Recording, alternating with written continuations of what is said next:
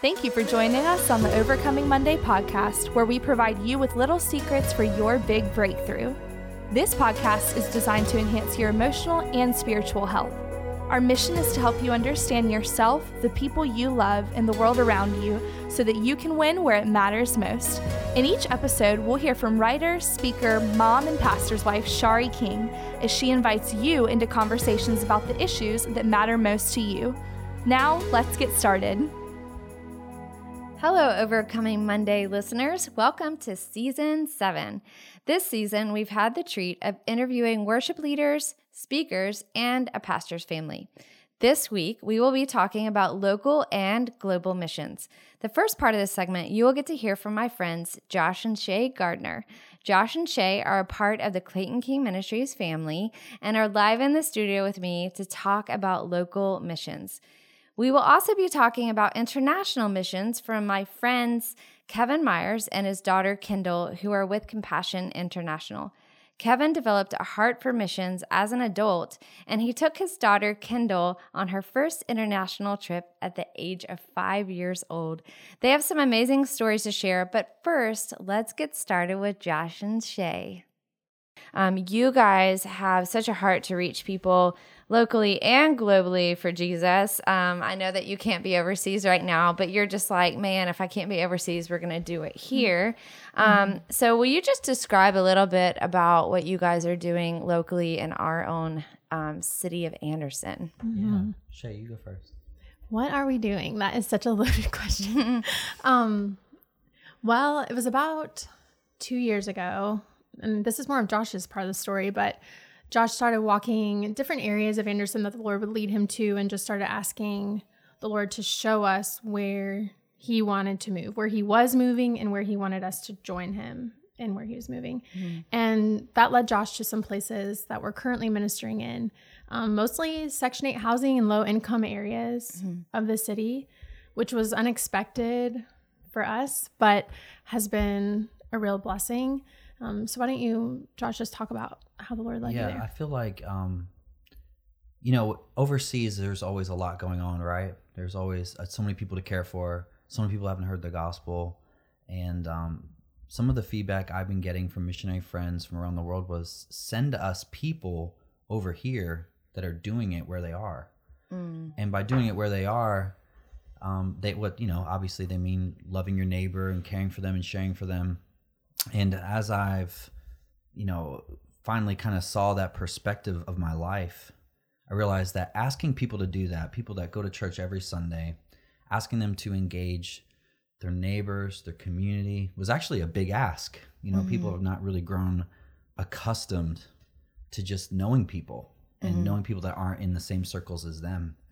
And uh, I feel like as I read Luke, and you know, really here's Jesus giving his first sermon, almost getting mm. thrown off a cliff. Mm. And basically, almost as if he said, Hey, watch this. I'm about to heal and proclaim to everybody.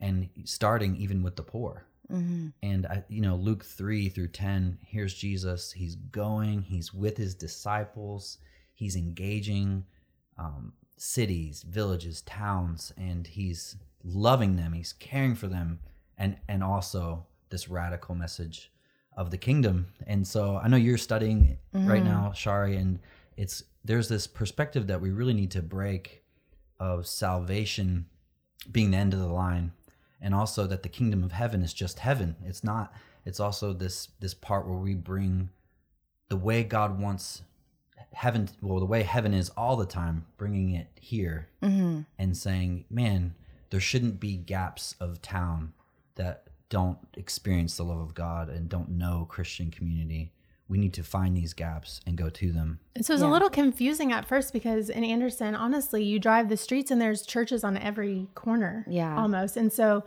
you think in my mind, I just thought everyone has already heard. Been reached or but talked then, to. Yeah. But then when you walk into these communities and you actually start asking people what they know of Jesus, if they know him, if they know who he is, a lot of people don't know who he is. Mm-hmm. And I mean, interestingly enough, in one of the places where we go, there's a church on the property. Mm-hmm. And so it was shocking to us to find the great amount of lostness in a city that seems so saturated. Mm-hmm. And so I think in my mind, lostness is in the middle of India Mm-hmm. or in the Middle East. Yeah, or at people where another religion is being preached, and so you Right. assume that in this Christian, Christian nation of culture. America, that everyone uh, really understand. But I think a lot of people just think Jesus, baby in a manger, Yes. cross, and don't really understand what all The of that has to do with it. their lives. Totally. Yeah, It's very cultural.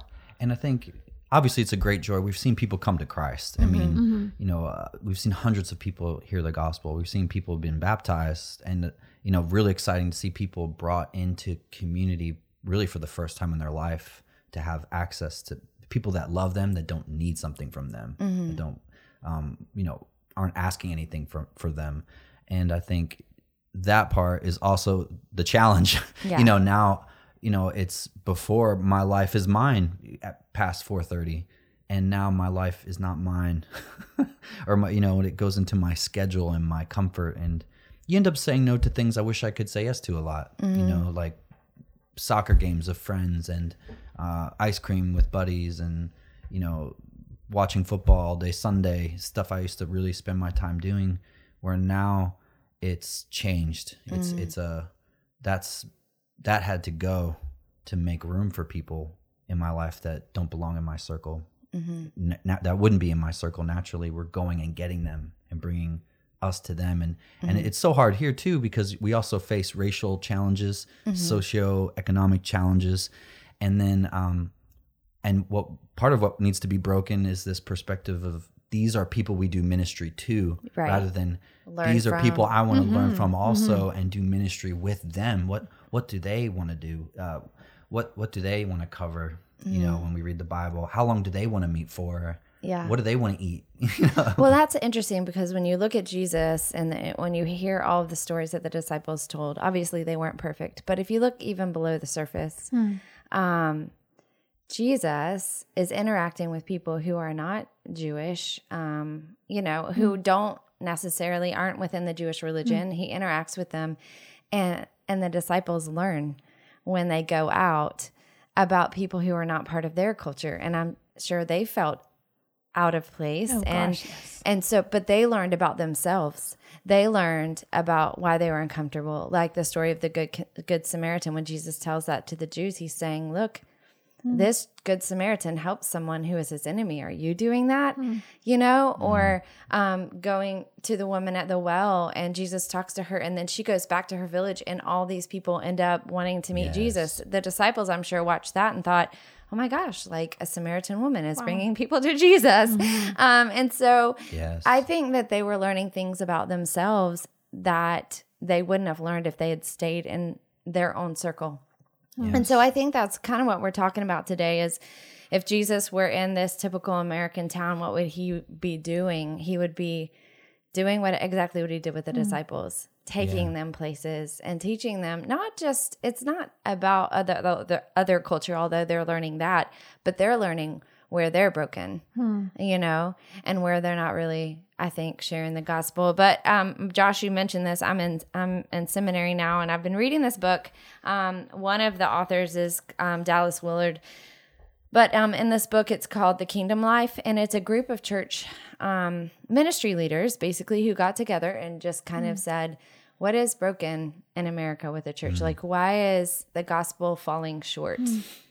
And so they talked a lot about the fact that co- the common denominator, I think, is that we have a, um, a conversion centered gospel, which basically means that we are saving people because, because From we're scared of them hell. going to hell. Yeah, Yeah. we're scared of them going to hell. And so we just think they need to be saved, but we're not teaching them to become disciples, which is actually what Jesus was asking people to do. Lay down your life and follow me. Not, are you scared of hell? Believe in me, you know? Right. And so I love, there's a couple of questions in this book, and this is transitional for me, but I love that it says um, that when we think about um, bringing people to faith, one of the things, the, the question that we've been asking is if you were going to die tonight, would you go to heaven?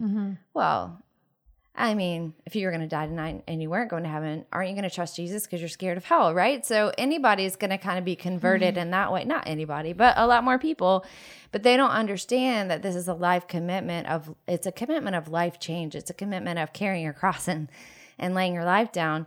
Um, but they say the better mm-hmm. question in this book is if you knew you were going to live forever, ever, what kind of person would you become? And that's really what. Oh, that is good. Right? Mm. Yeah. That's really what belief is about. It's about becoming someone new. Hmm. Um, so I love that it says most people see themselves as Christians at the point of conversion, but the call to, disciple, to be a disciple for many as a second option. Mm. It's reserved for the more serious Christian and notably absent from the Christian centered gospel appeal. And then he, they basically go on and just talk about how um, that Jesus was calling people to discipleship. He mm wasn't just calling them to escape hell. Mm. And so, what does discipleship mean? What does um, conversion mean? It basically means we're laying our life down and trading it in for the one that God originally designed us to have, mm. the one we were originally created mm. to be before mm-hmm. sin came into the world. When Adam and Eve were perfect in fellowship with God, we're all on a journey to go back to that mm. place. Mm. And so when we're reaching out to people, we're not saying, Do you want to escape hell? That's not really the question. It should not be the question. The question should be, do you want fulfillment in your life in a way that this world, nothing in this world can give you? Mm-hmm. Do you want to be who God originally created you to be? Because mm-hmm. I can tell you that Jesus can help you become mm-hmm. that. And so I think that um, that's what I believe that we should be inviting people into. And when yes. we, do that, they have a, a, a more robust perspective of what they're entering into mm. you know? And so um i just want to ask you guys like in your own words how what would you describe being a disciple is and like the old life and the new life? When you guys talk to these people what are some questions that you ask maybe when you're doing this outreach? Well it's funny because now that you say that i grew up in a southern baptist church and so i went yeah, through so much like evangelical training. Like i was five and mm-hmm. could go through EE, which was like, if you were to die tonight, uh-huh. stand before God, and He were to say, "Why should I let you into my heaven?" What would you say? I mean, I was five and knew like, which is kind of fear oriented. If you stand in front of God, that's scary if you don't know Him anyway. Right. So, but that was my like perspective. Mm-hmm. And what's funny now is, you know, we just use tools that we've picked up along the way. One of them being the three circles. But what's interesting about that tool is that and I just am putting that together as we're talking, but there's no necessarily like mention of hell or like fear driven, but it focuses on the perfect life that God intended us to have, where we actually are, and where Jesus wants us to be. Mm. And so when we're sharing with people, we're able to say, it's not even really about eternity. It is, but it's about eternity and the here and now. Mm-hmm. And so we're inviting them into a life where Jesus can heal their brokenness, mm-hmm. that his blood has paid for the sin that they condemn themselves over every day. Mm-hmm. And so I think it's a beautiful way to be able to start that discipleship. So that's that tool is one of the first things that we share with people when we're out in the community to gauge where they are, where they want to be, mm-hmm. and to introduce them to the fullness of Jesus not just the one that they've always feared. Right. Well, and that's a that's a biblical version of eternity because eternity be, begins in our hearts when we receive Jesus mm-hmm. and start a relationship with Him. Mm-hmm. That eternity begins. Right. But I think a Has lot of begun. us think of yes, yeah. I think I think a lot of us think of death and going to heaven and um, milk um, streets of gold and yes. What is the milk? Analogy, uh, rivers of milk or something, yes. uh, flow rivers of milk and milk honey. And honey. Yes. yes. and so we think of that, and so we think when I get to heaven, mm. but heaven should have begun when we met Jesus. And our eternity, like the our souls have st- already started that transformation process. Mm. Yes, yes, and I think that's where we miss sometimes. And man, there's so many, there's just layers to this, right? Mm. You know, one of those layers being what was, I would say, what ha- what happened in the American church was partly that our obedience to Jesus started having a so that where people started going out and they wanted numbers. I mean, they wanted to say this much happened, and what happened was a a assembly line type experience that is really great. I mean, that entry level pray to receive Christ, I still believe in it. Mm-hmm. I but what happens next? What Yeah. is that next part, you know, in in terms of people need to be walked with that what we're talking about can't be fit in in 30 seconds, 3 minutes. You know, this part where, oh, by the way, mm-hmm. your whole life belongs to Jesus now. Mm-hmm. Everything you loved is now surrendered. Everything you desire, you know, this life is now his. And I think for at least for us, one of the greatest thing that is happening is in us. Mm-hmm. You know, in the idea of why am I why do I go out and do this? Mm-hmm. Do I go out and do this because I'm afraid of God? Or do I go out and do this because Jesus has wrecked my life in a in this amazing way where I'm brand new. Mm-hmm. And now I do what he says partly because he said it. you know, it, it that's there when I don't feel like it, but partly because I love God and I want my family to love God. I want my children to love God. I love them. I mean, yesterday I'm walking around the block with my kids, and they say, "Are we having church?" They don't know the difference, you know, like when we're That's walking around. And and I just said, "Yeah, we are. This So is what we're doing." So you guys, though, in a really practical way, because we haven't said really what you do, but Sure. you leave your home. Um, Yes. For months, you did prayer walks around different neighborhoods. yes. Um, before you even started really into specific conversations with people. Not that you wouldn't have conversations with people as you walked, because they were wondering why is this white guy in our neighborhood? Yeah, that's exactly right. um, right? Truth. um, but then after that, it was meeting people and saying, "Can I pray for you?"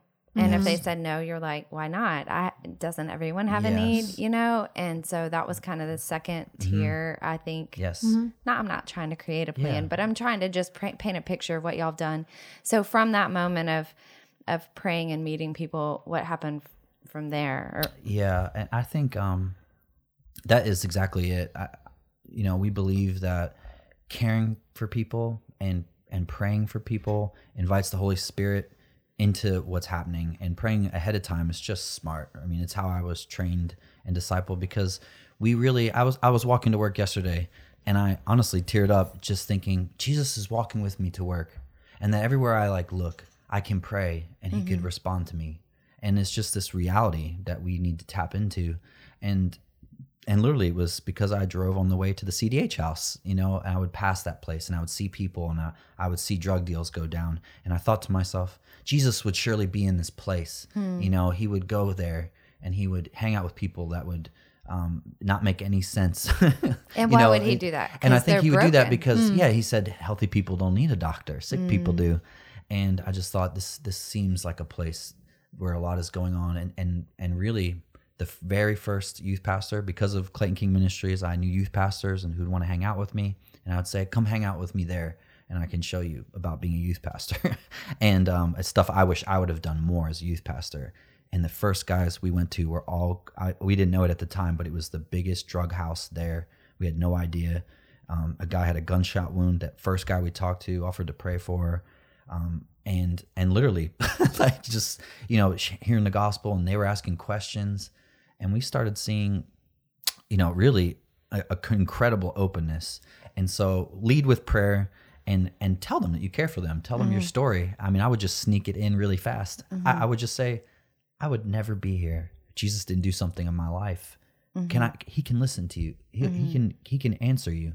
Is there anything we can pray for? And now they feel cared for they they are prayed for maybe for the first time in forever.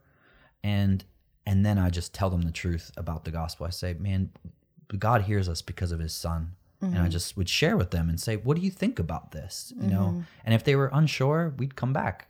You know if, Right. if they were would receive him let's receive him. But immediately and this goes into what we were just saying people need to receive jesus but they also need to receive his mission mm-hmm. and they have to receive his rule and i think at that point that's a that's a i'll walk with you i'll mm-hmm. show you come be with me you mm-hmm. know and which is what Jesus did. yeah And, listen, this is hard. I and mean, it's not easy It is so hard. but i think it's it's layers of and i think the other thing we have to be okay with especially in a church context is is a filter because jesus said hey come follow me and then people would say yes to that they would go out and i mean people went out to the desert and didn't even eat or drink anything to go hear jesus and even once he got them out there he would say by the way this is what following me cost you mm-hmm. and then it would scatter and he was okay with it. He was okay with it not being for everybody.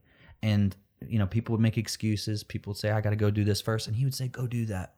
He wouldn't. He wouldn't call out again. He's not tricking them into it. Yeah, He's he- waiting for their heart to be mm-hmm. ready. Yeah, and he didn't mm-hmm. do. And I think this is what I really love. He didn't do. He didn't send them out to do anything that he where, where he wasn't himself going. Mm. He he was doing it, and it and we've lost a little bit in um.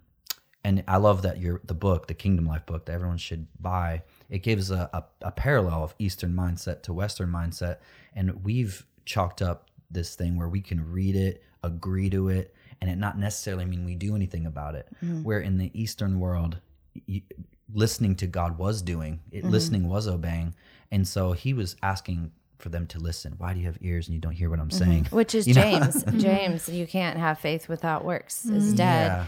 And, And- yes, yeah. and I, I I think that um, So, on a more practical level, what we do is, you know, we go, we see where Jesus is working, who he's working in, who responds to the gospel. Mm-hmm. And then from there, like what Josh said, we teach them who they are to Jesus, their mm-hmm. identity. They're now ambassadors for Christ. Luke 10 mm-hmm. Right. So now we're going to obey the things Jesus says to do. So what does he say to do? So then we crack open the New Testament. We talk about Jesus says you need to be baptized. This is how we pray. This is how we tithe. This is how we, take communion. This is how we love each other. This is how we worship. And literally week by week disciple them through what it means to follow Jesus. And you're establishing a belief system, Yes. but then also you're living it with them. So I know that you had, uh, you were telling me about a girl who works for you and Mm-hmm. how you told her, look, right now I'm discipling you and there's nothing you could say that would influence my business decisions. So I'm here for you with that. But then you also have to be her employer, which is hard. Right. You know, I mean, Right. Jesus had that with Judas. He knew he was stealing from him, but he's Yes. still discipling the guy. Mm-hmm. and so that's the other I'm not thing, saying this girl was Yeah, stealing no, from no, you. No, but that wasn't it at all. No, no, no. But that's the thing too is that, you know, we step in here and we're like, you know, we want to disciple you. We want you to live a life for Jesus. But then there are very real needs in these areas too. Hmm. And so discipleship for us is like twofold. It's this is how Jesus says we should live. And then also, these are some good ways to live. Like, this is how you should parent your children. This is how you should handle your finances. This is how, and a lot of them needed work. And so we started a business to help. Mm-hmm. To help them work, to help them have finances, to take care of their families. And so I feel like for us, we're trying this holistic approach of loving them through a Christ centered way, but also helping them. And- loving them on mm-hmm. not just a spiritual level. I think Right.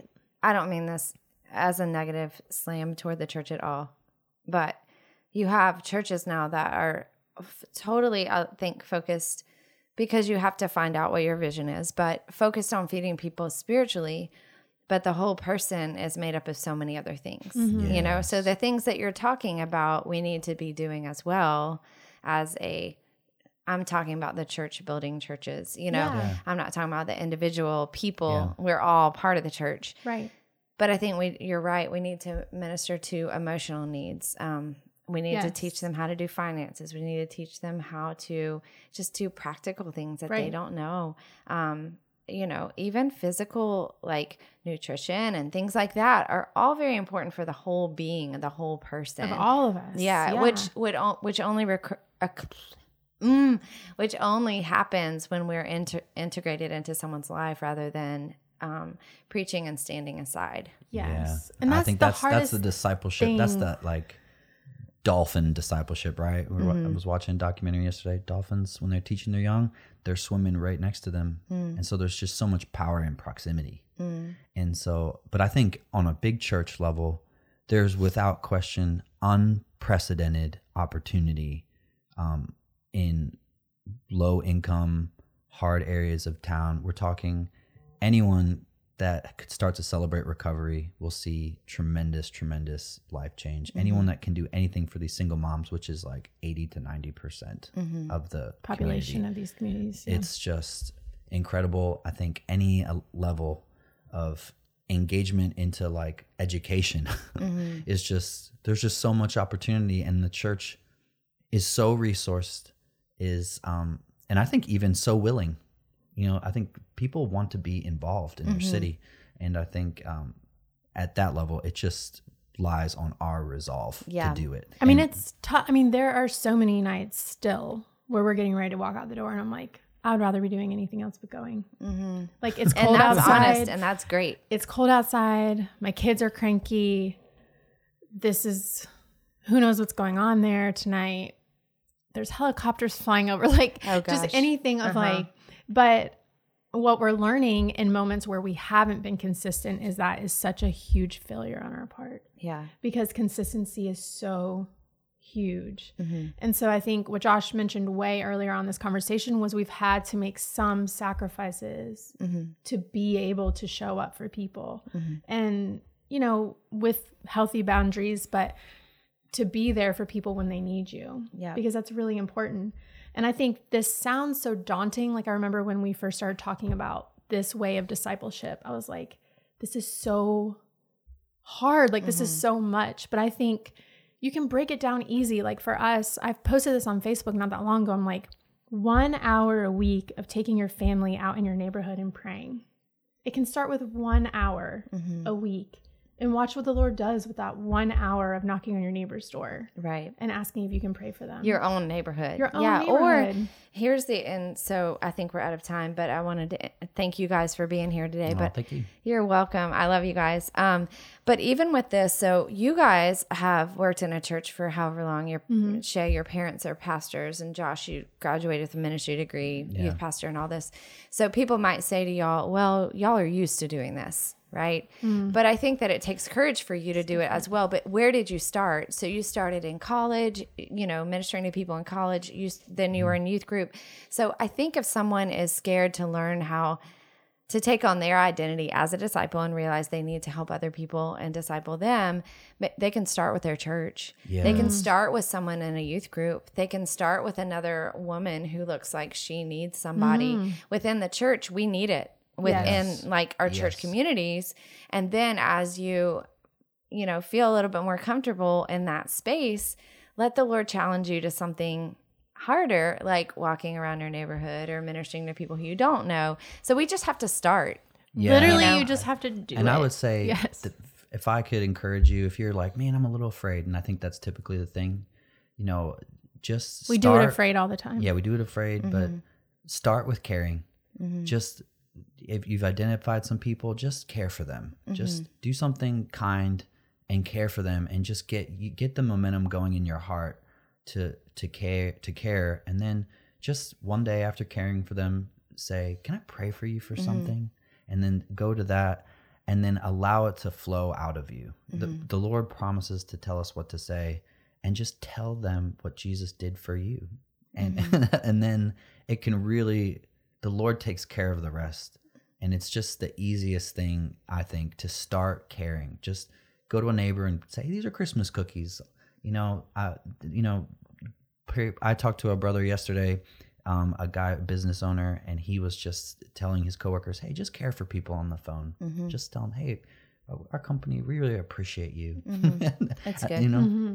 Well, I know that um, Jesus, when they said, "What should you know?" Can you sum up what God wants to do? And He summed it up in two commands: love the Lord your God and serve Him, and mm-hmm. love each other, love your neighbor. Yeah. And so, I think that if we're not looking at it as what we've looked at it as in the past, sharing the gospel means coming back with numbers. That's not what it is. What it mm-hmm. is is loving people who God created so that they can love Him too. yeah And it takes practice to learn to love.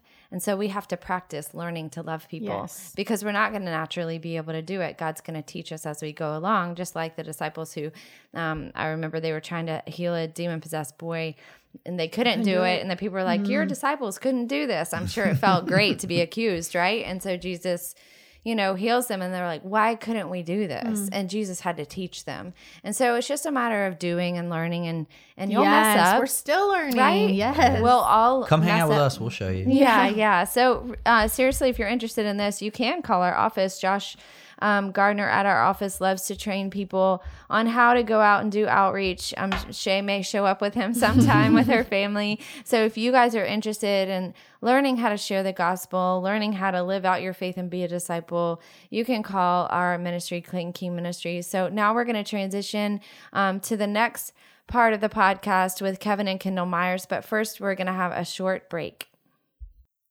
Hey, Overcoming Monday listeners. We here at Clayton King Ministries know that you're probably planning your summer, and we want to be included in those plans. If you are a youth pastor, ministry volunteer, or church leader, we want you and your students to join us at Crossroads Summer Camp in Anderson, South Carolina. We are going into our 24th year of Crossroads. Camp is all about reaching students with the gospel, helping them understand God's word, and giving them the tools to live it out daily. Why should you bring your kids to our camp? Well, let me give you two reasons. One, our staff is the best staff around. We hire and train the most passionate and energetic college students from across the US, and they are eager to pour into your students and develop long lasting relationships with them. Two, we see life change happen year in and year out through the Lord using our speakers and worship leaders. Your students and even your leaders will walk away changed with a deeper understanding of who Jesus is and his love for them, as well as practical tools for growing in their relationship with the Lord. Please visit us online at crossroadssummercamp.com to choose between five weeks of powerful worship, life changing community, and of course, a lot of fun. We hope to see you there.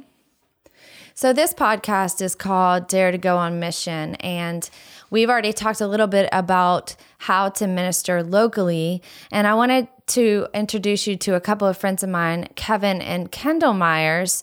They actually have done international missions. Now, they came in earlier and they recorded some spots for me. So, we're going to just take some parts of that conversation out for you guys to glean some wisdom from them. Kevin actually works for Compassion International, and then his daughter, Kendall, came with him we went on a compassion trip to Peru where we visited many of the villages that compassion sponsors. And I was so impressed with Kevin and Kendall's heart for missions, as well as how their family first became involved in international missions, that I wanted them to come in and share some of their wisdom and some of their experiences with you guys. First, um, we're going to listen to Kendall recall her first mission trip to the Dominican Republic at the early age of five years old. So listen in. So I was about five years old, and my church took a trip to the Dominican Republic. And my parents decided I was old enough to bring, and they also brought my brother. And they were arguing about if they should bring car seats for us on the plane ride, but they decided not to and that was good because when we got there, we landed and we got in the back of a pickup truck to go where we were going. What would you have done with the car seats, right? yeah, nothing. Yeah. And then once we got there, it was intimidating for me at first because I was surrounded by a bunch of people that I didn't know. I didn't speak their language. Uh, it was overwhelming as a five year old, but once I started playing with the kids, uh, it was like we had been friends forever. Mm-hmm. And do you so you were five. Yes, ma'am. And when I rewind to five, there are some memories that I have. Do you have actual memories of this, or do you remember it more because your dad's told this story? Um, I what can remember a lot of pieces of it because it was my first trip, and it's like everything to me. So, but also mm-hmm. pictures and yeah. stories. Yeah. Yep. So, how many trips have you been on since then? Um, around fifteen or 20 mm-hmm. And what was your favorite place that you've been to? Um, my favorite place would be Uganda because the people are so kind and welcoming, and because my big sister, Anna, lives there, and mm-hmm. she's like my inspiration, and she was a former compassion kid. Okay, so explain to me what big sister is. Um, I call her my big sister because I love her like my sister, but uh, we sponsored her when she was in the LDP program which is a program out of compassion. And she was in college, and uh, I really just grew to love her, visiting her every year in Uganda. So it's like my second home mm-hmm. with her mm-hmm. living there. How many times have you gone to see her? Um, six or seven, and she's come to America twice. Wow, that's amazing.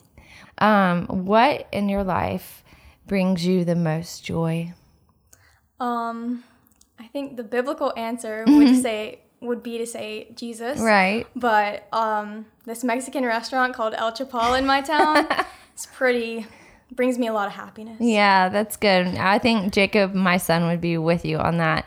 If you were gonna tell a parent and like help them not be anxious about their son or daughter going on a mission trip, what would you say to them? Um, it's only for a little while. uh, they'll have access to clean water and food, and they'll be making a difference. You'll be proud of them when they come home. Yeah. And how, when they're gone, you know, and their kids over there, and maybe they don't hear from them every day, how would you encourage a parent with that? Um, pray for them. Mm-hmm. If you can't talk to them, you can talk to God. Mm-hmm. That's so good.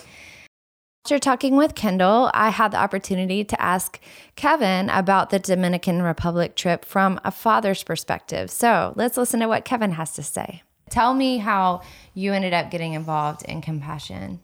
Yeah, so I'm the director of church relations with Compassion in the Southeast, and uh, I'm a hospital administrator by training. And so I guess 11 years ago, uh, Kendall was, gosh, six years old, and uh, my son was eight.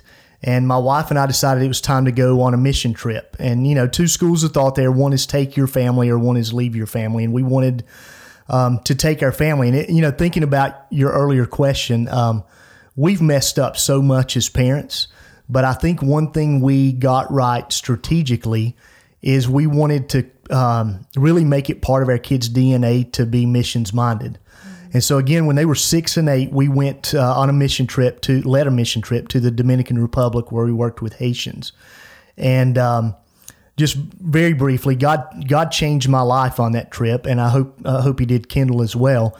Um, the poverty we saw was um, incredibly bad. I'd seen it before, but not through the lens of fatherhood. Mm-hmm. And so, seeing my daughter and son surrounded by Haitian kids who were starving uh, broke my heart. So that happened on that trip. We met a couple of compassion kids that we sponsored, which was uh, just a, a really interesting, heartwarming thing. But the our missions partner there with my church, uh, the pastor's wife is a physician, and we were doing medical clinics. And as it turns out, she used to be a compassion kid, and so kind of my antenna as a businessman kind of perked up, and and I thought, man, this really works. And so I came back and again, a lot of stuff going on, but really surrendered um, my career to God and and said, "I'll do whatever you want," but I feel called into missions. And providentially compassion hired me to to be a church relations director. That's amazing it was such a pleasure for me to have the privilege of interviewing Kevin and Kendall Myers with Compassion International, and then also Josh and Shay Gardner with Clayton King Ministries. I hope that you have enjoyed this podcast on local and international missions, and I hope that you have also found some little secrets for your big breakthrough on how to share the gospel. If you are interested in going on a mission trip, we have opportunities for you at Clayton King Ministries. So if you want to check out our website, you can go to gowithcrossroads.com to find out about all of our trips that we have to offer. And I can't wait until I talk to you on the next episode of Overcoming Monday. This podcast happens because of you. There are three ways you can help us reach even more people. Be sure to share us with your friends and follow Shari on Instagram, Facebook, and Twitter at ShariKing99. You can also make a tax-deductible donation to CKM, a 501c3 nonprofit ministry at claytonking.com slash give. And of course, subscribe. And for more encouragement to move you forward in your faith, check out her blog at shariking.com. Thanks again for listening, and we hope we've given you something to help overcome this Monday.